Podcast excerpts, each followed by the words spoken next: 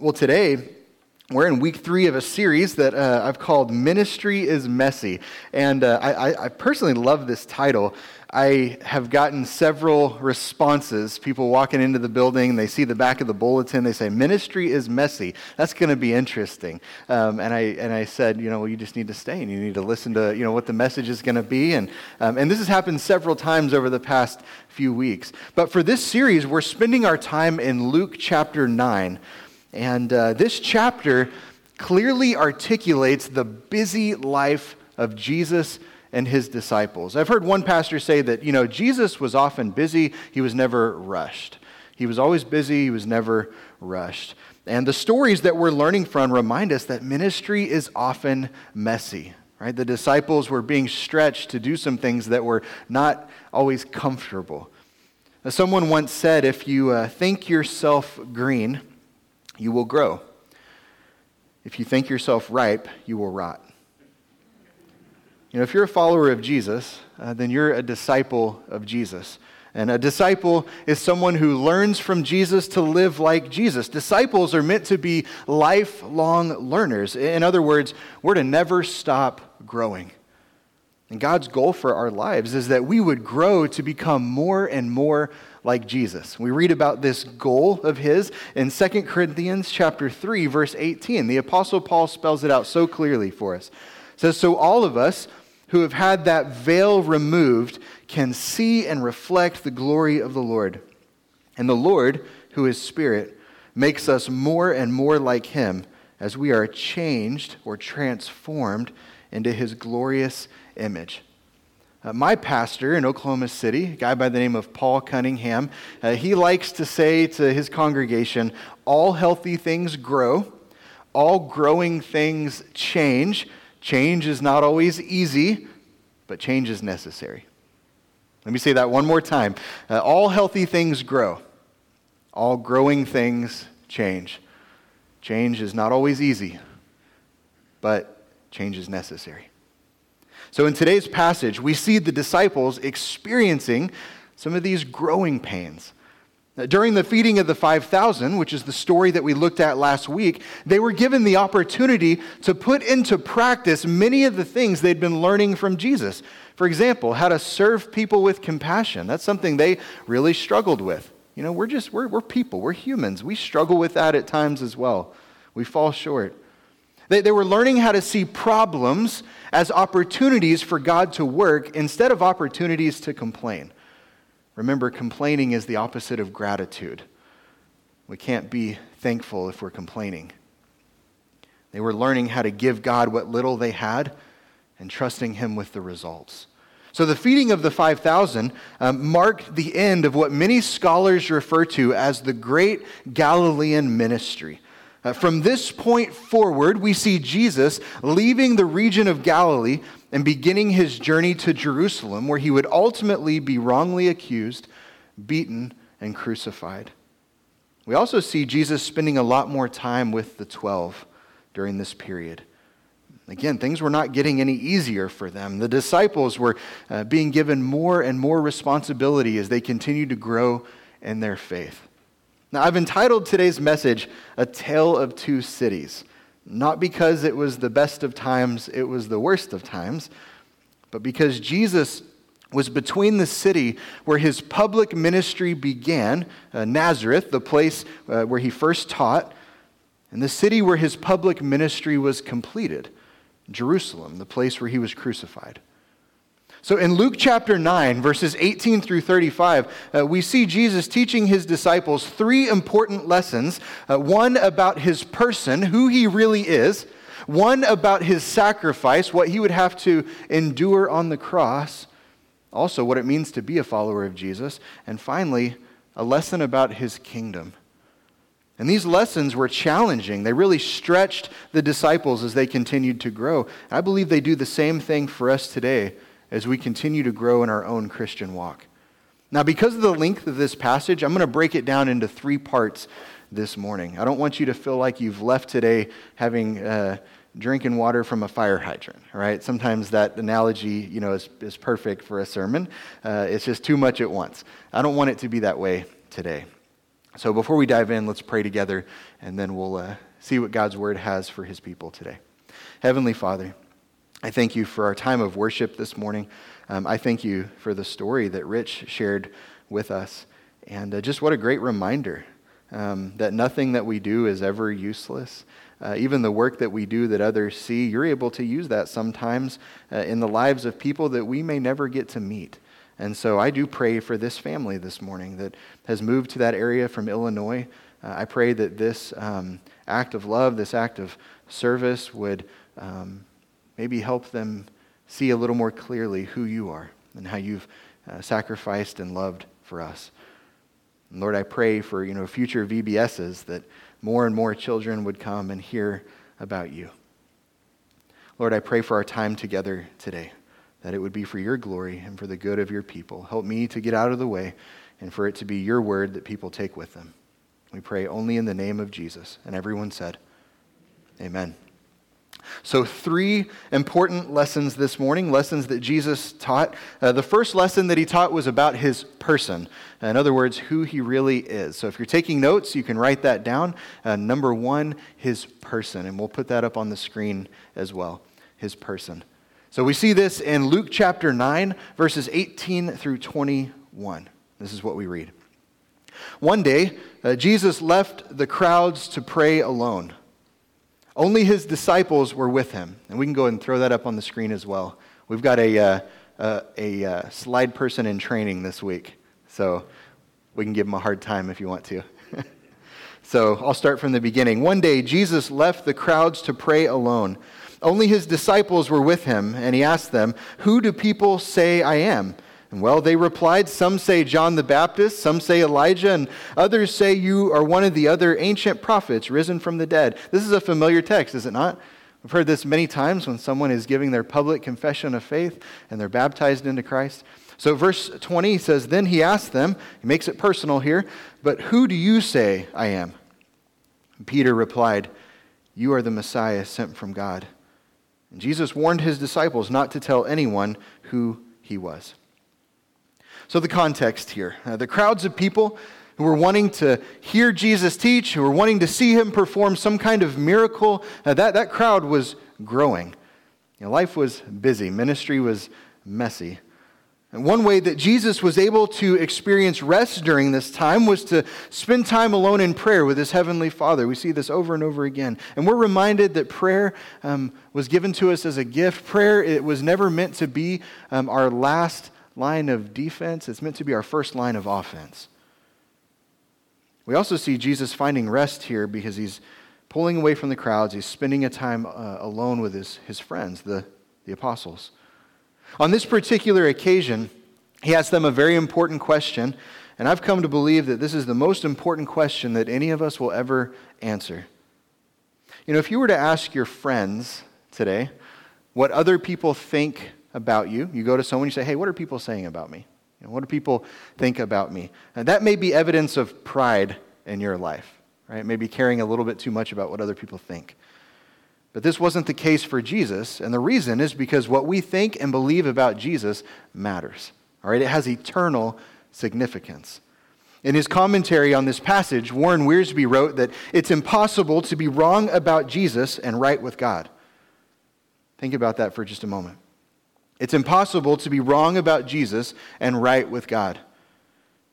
So we know Jesus prayed all night before choosing the 12 apostles. And here we see him praying before asking for their personal confession of faith. And notice how the question came in two parts. First, Jesus asked them, Who do people say that I am? Right, we've been a lot of places. We've seen a lot of people. We've ministered to a lot of people. What are people saying? The world will have its opinion, opinions about Jesus. The world has its opinions about Jesus. Some people believe that he was simply a good teacher. Some people think he was just a prophet. Some people believe that um, he wasn't even a real person, that Jesus never existed. Your coworkers, your neighbors, your family, your friends, they all have their own opinions about who they believe Jesus really is. So, in the second part of the question, Jesus made things personal. He looked to his disciples, he asked this question But who do you say I am? Right? The world's going to have its opinions, but who do you say I am? And Peter responded first I think that's kind of appropriate for him. He liked to speak up first most often. He was often wrong about things, but he wasn't wrong about this. He said, You are the Messiah sent from God. In the Greek, this confession is best translated as You are the Christ, the Son of the living God. So the world has its opinions, yes, but his followers have convictions. The world has its opinions, but his followers have convictions. John chapter 14, verse 6, Jesus told them, I am the way, the truth, and the life.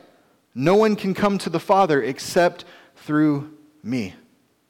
And then Romans chapter 10, verse 9 says, For it is by believing in your heart that you are made right with God, and it is by openly declaring your faith that you are saved. So, how are you saved? It's, it's by believing in your heart. It's by openly declaring your faith that you are saved. We know from other places we are saved by God's grace through faith in Jesus, not by works, so that no man can boast. It was C.S. Lewis who popularized the statement Jesus was either a liar or a lunatic or the Lord. He was either a liar or a lunatic or the Lord. So Jesus either purposefully deceived all of mankind, that would make him a liar, was himself deluded and self deceived, that would make him a lunatic, or he was divine, making him the Lord. You see, C.S. Lewis, Luke, and the apostles, they all agreed with one another that Jesus is the Lord. And this is the question that matters most. And so I ask you, who do you say that Jesus is? What is it that you believe? You know, the Christian faith goes beyond knowing what other people think and believe. It goes beyond just having a bunch of facts and that you can, these facts that you can regurgitate and that you can tell other people. It goes beyond that. It requires us to have personal convictions for ourselves. I heard a story this past week about a woman um, who visited a, a, psychiatrist, and she said, You know, you've got to come help my husband. Um, he has delusions, he thinks he's an elevator. Bring him to me, replied the psychiatrist. I'll straighten him out if I can. Oh, I can't do that, the wife said. He thinks, he thinks he's an express elevator. He told me he doesn't stop on your floor. what you think will have a profound impact on your life. The Bible tells us to take captive every thought. What you think will have a profound impact on your life, and what you believe about Jesus will determine how you live. It's as simple as this you, you, you show me someone's behavior, it can be traced back to what they truly believe. What we believe determines how we live. And so, again, I ask you, who do you say Jesus is? And the second lesson that Jesus taught his disciples, if you're taking notes, number two, was about his sacrifice, what he would have to endure on the cross. And we also see a lesson here about what it means uh, to truly be a follower of Jesus. And so we'll start with verse 22. Jesus said, The Son of Man must suffer many terrible things he will be rejected by the elders, the leading priests, and the teachers of religious law. He will be killed, but on the third day, he will be raised from the dead. Jesus had already given the disciples a number of hints about what he would have to endure down the road, what he would have to go through on the cross, his sacrificial death. This is actually the first time that we read that he gave the disciples specific details about what would happen to him. This is the first of three statements that Jesus made in Luke's gospel about his death and resurrection. Now, even though his words were clear, and we read something like this, and we have the end of the story, so we know exactly what Jesus was talking about, but even though his words were extremely clear, the 12 didn't quite understand what he was saying. I think this is for a couple of reasons. One, because of their immaturity at this point and two, partially because it was still hidden from them by God.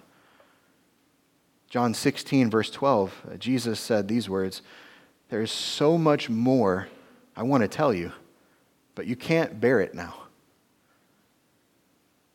There are some truths that we simply couldn't handle at this point in our lives.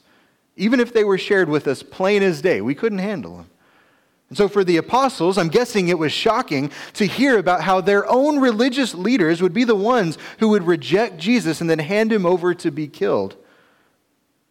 This was the first time Jesus shared these, these details, but it wasn't the last. The disciples, they needed time to process some of the things they were hearing. I think sometimes we need time to process the things that God's trying to teach us.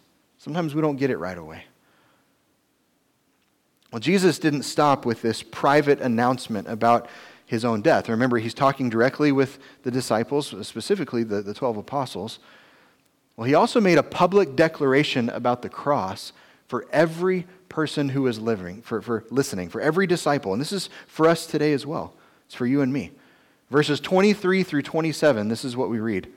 Then he said to the crowd, so I imagine Jesus talking with the 12 and then kind of turning to the masses, right?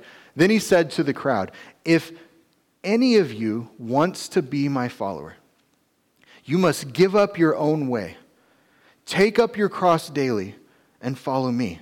If you try to hang on to your life, you will lose it. But if you give up your life for my sake, you will save it. What do you benefit if you gain the whole world but are yourself lost or destroyed? If anyone is ashamed of me and my message, the Son of Man will be ashamed of that person when he returns in his glory and in the glory of the Father and the holy angels. I tell you the truth, some standing here right now will not die before they see the kingdom of God.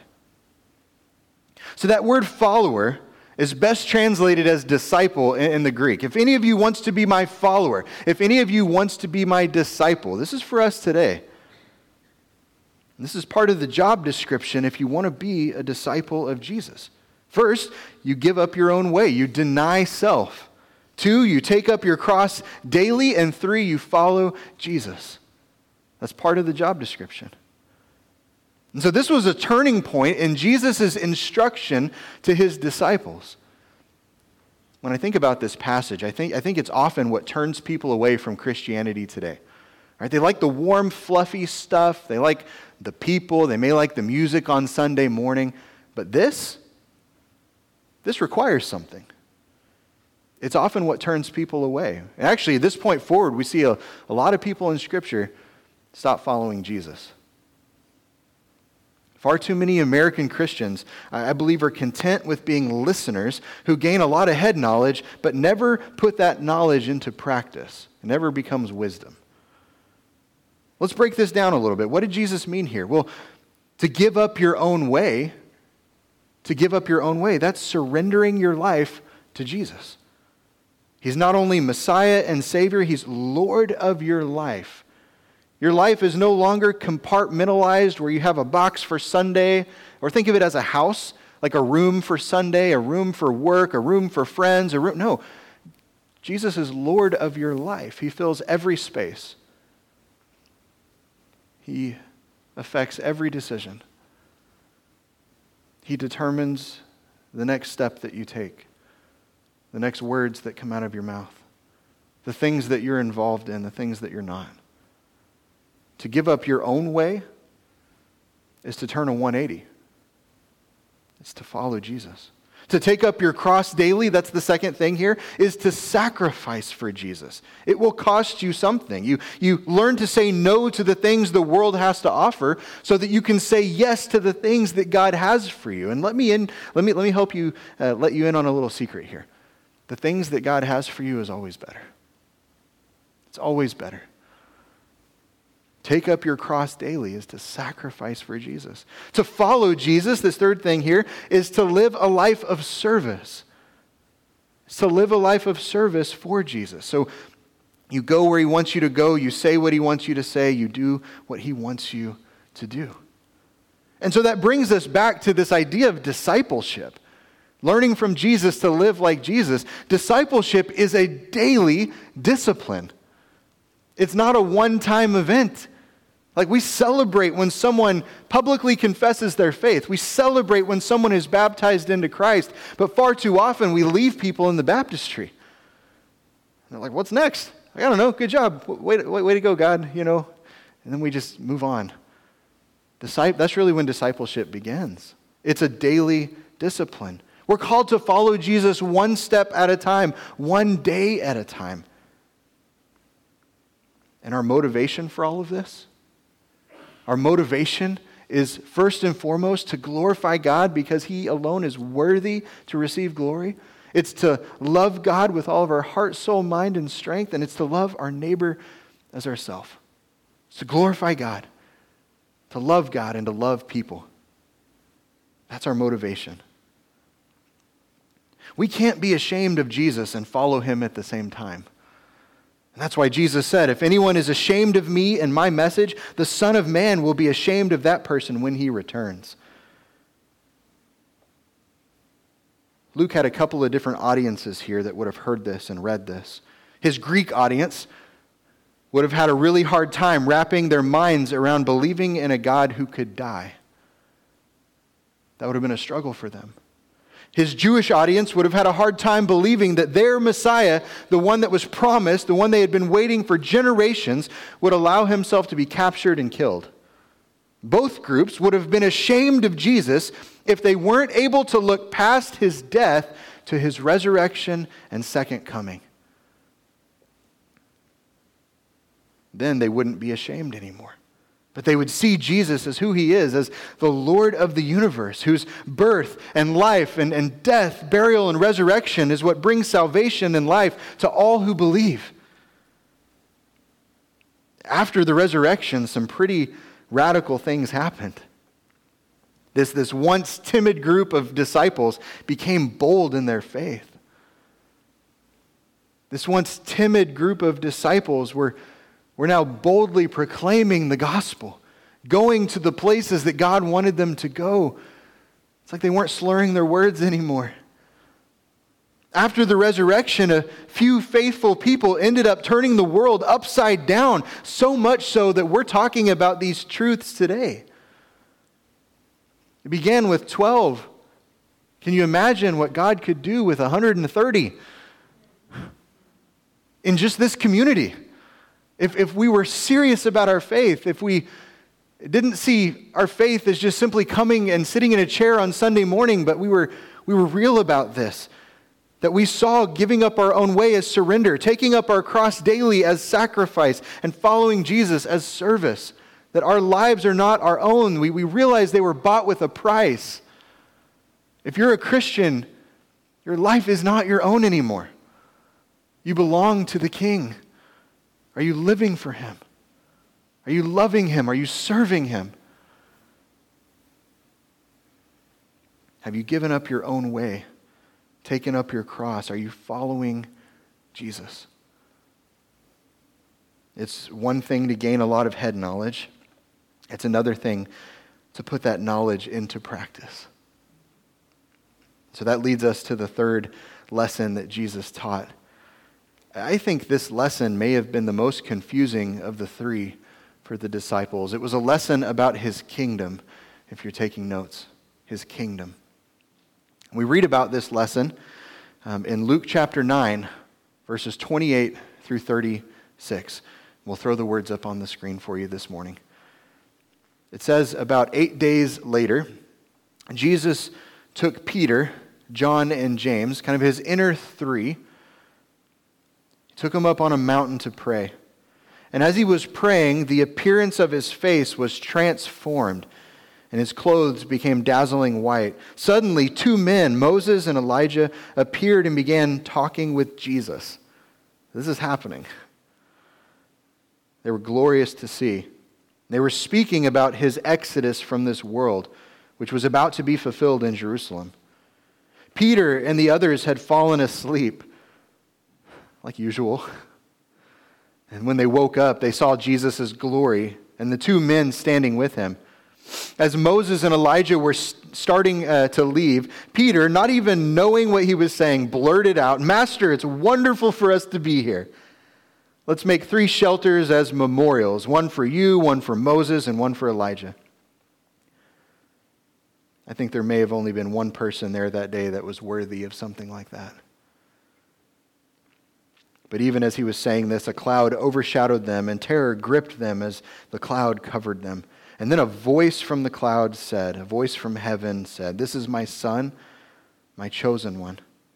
Listen to him.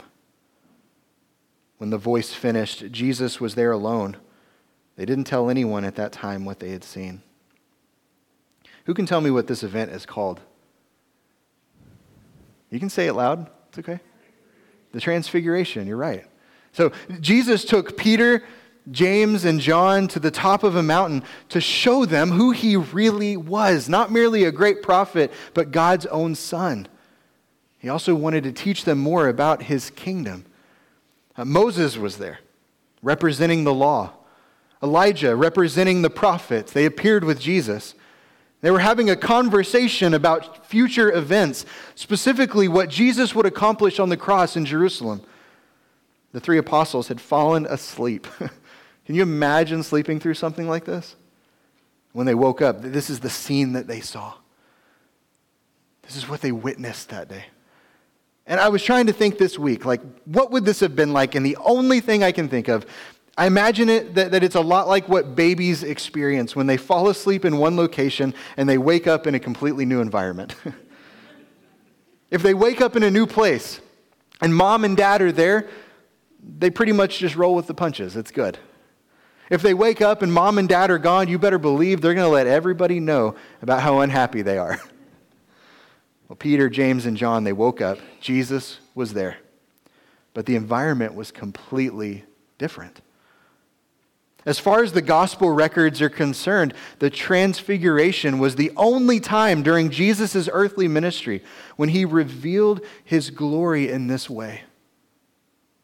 Luke didn't use the words transfigure, but he described the same scene here that we find in Matthew 17 and Mark chapter 9. And that word has significance, it has meaning and purpose. The word transfigure means a change in appearance that comes from within. It's what gives us the English word metamorphosis. I love how God like orchestrates things because um, this is part of what we talked about in our Wednesday night group uh, for midweek this past week. So I'm, I'm curious, what comes to mind when you hear that word metamorphosis? What's the first thing that comes to mind? Change, a butterfly? Yeah, a butterfly. You hear that word, you think of butterflies. Well, the easy part of metamorphosis is the butterfly stage, right? There's a, there's a hard part, there's a difficult part. It's the process in the cocoon, it's the process of transformation, it's the process of, of change, of what that insect has to go through to become what it will be. before Jesus could enter into his glory, he would have to go through the difficulty. He would have to go through the suffering.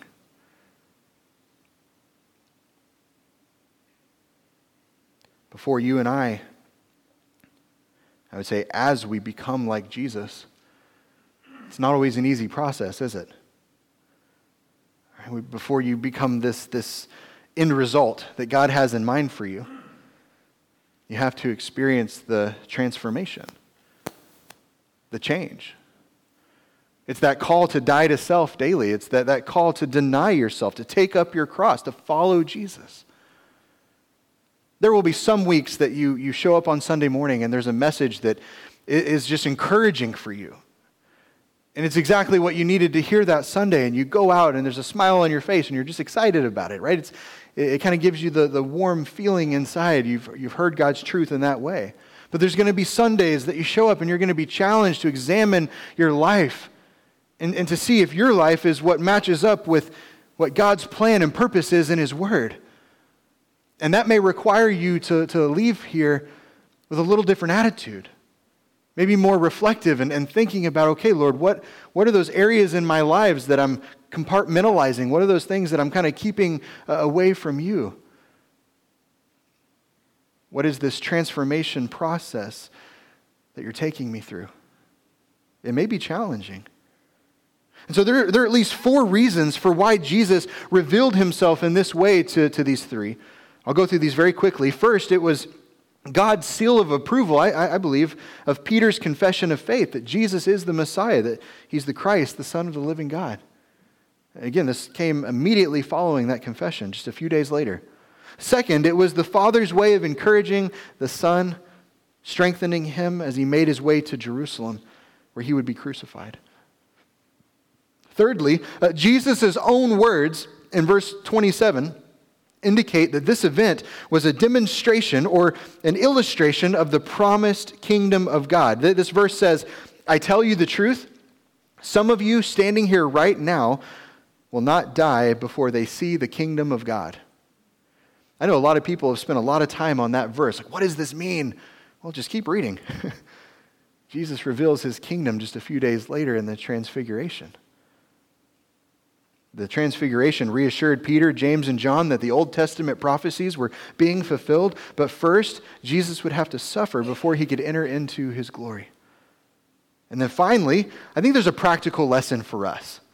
There's a practical lesson for us and for those who were there that day that we are continually being transformed to be more and more like Jesus. 2 Corinthians 3:18. I'll read this one more time. So all of us who've had that veil removed can see and reflect the glory of the Lord.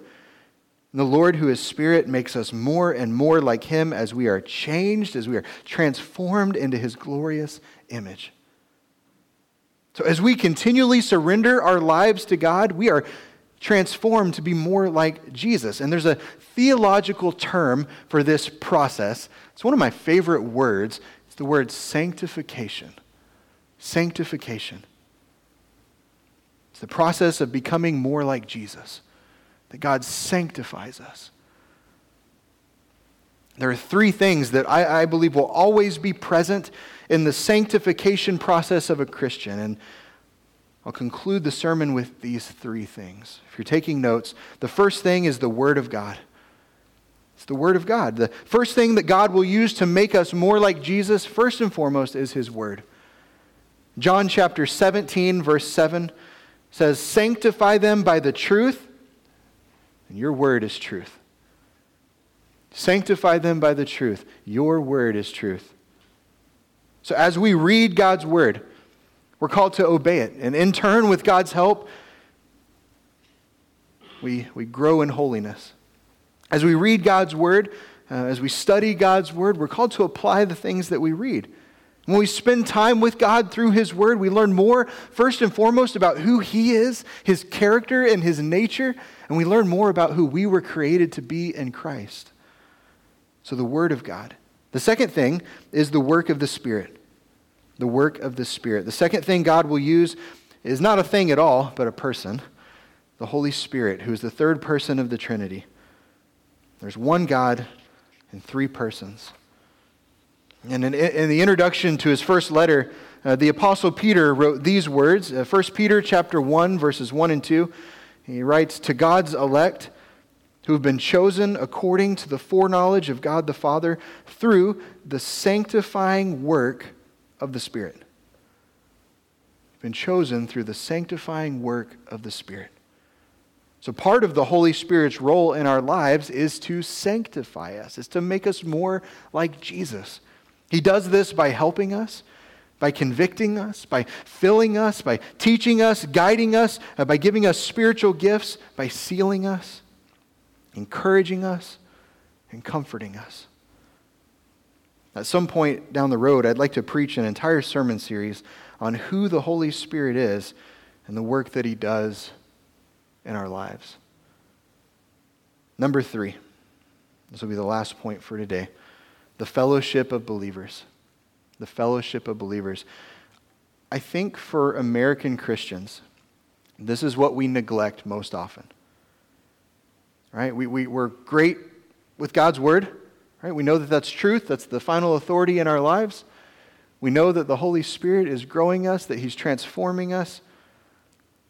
But we neglect the fellowship of believers. God uses that to sanctify us. You see, we, we were created with a need for community, with a need for relationship, and we actually grow best alongside other Christians.